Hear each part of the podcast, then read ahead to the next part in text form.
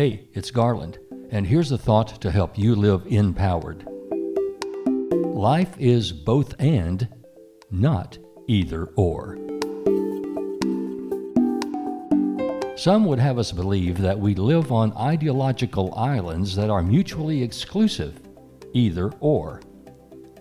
We are either conservative or liberal, either Christian or atheist, either white or colored, either straight or gay, either with us or against us, and the list goes on.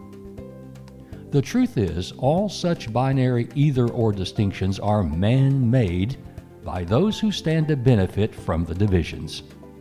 When we agree to take a definitive side, we agree to take a stand that might not be defendable, but we leave ourselves no way out.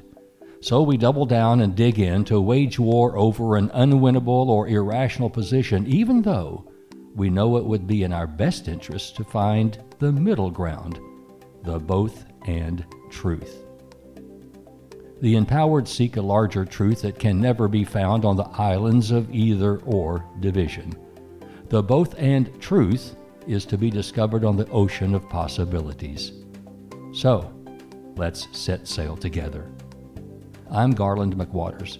Unleash the creative energy of your personal empowerment.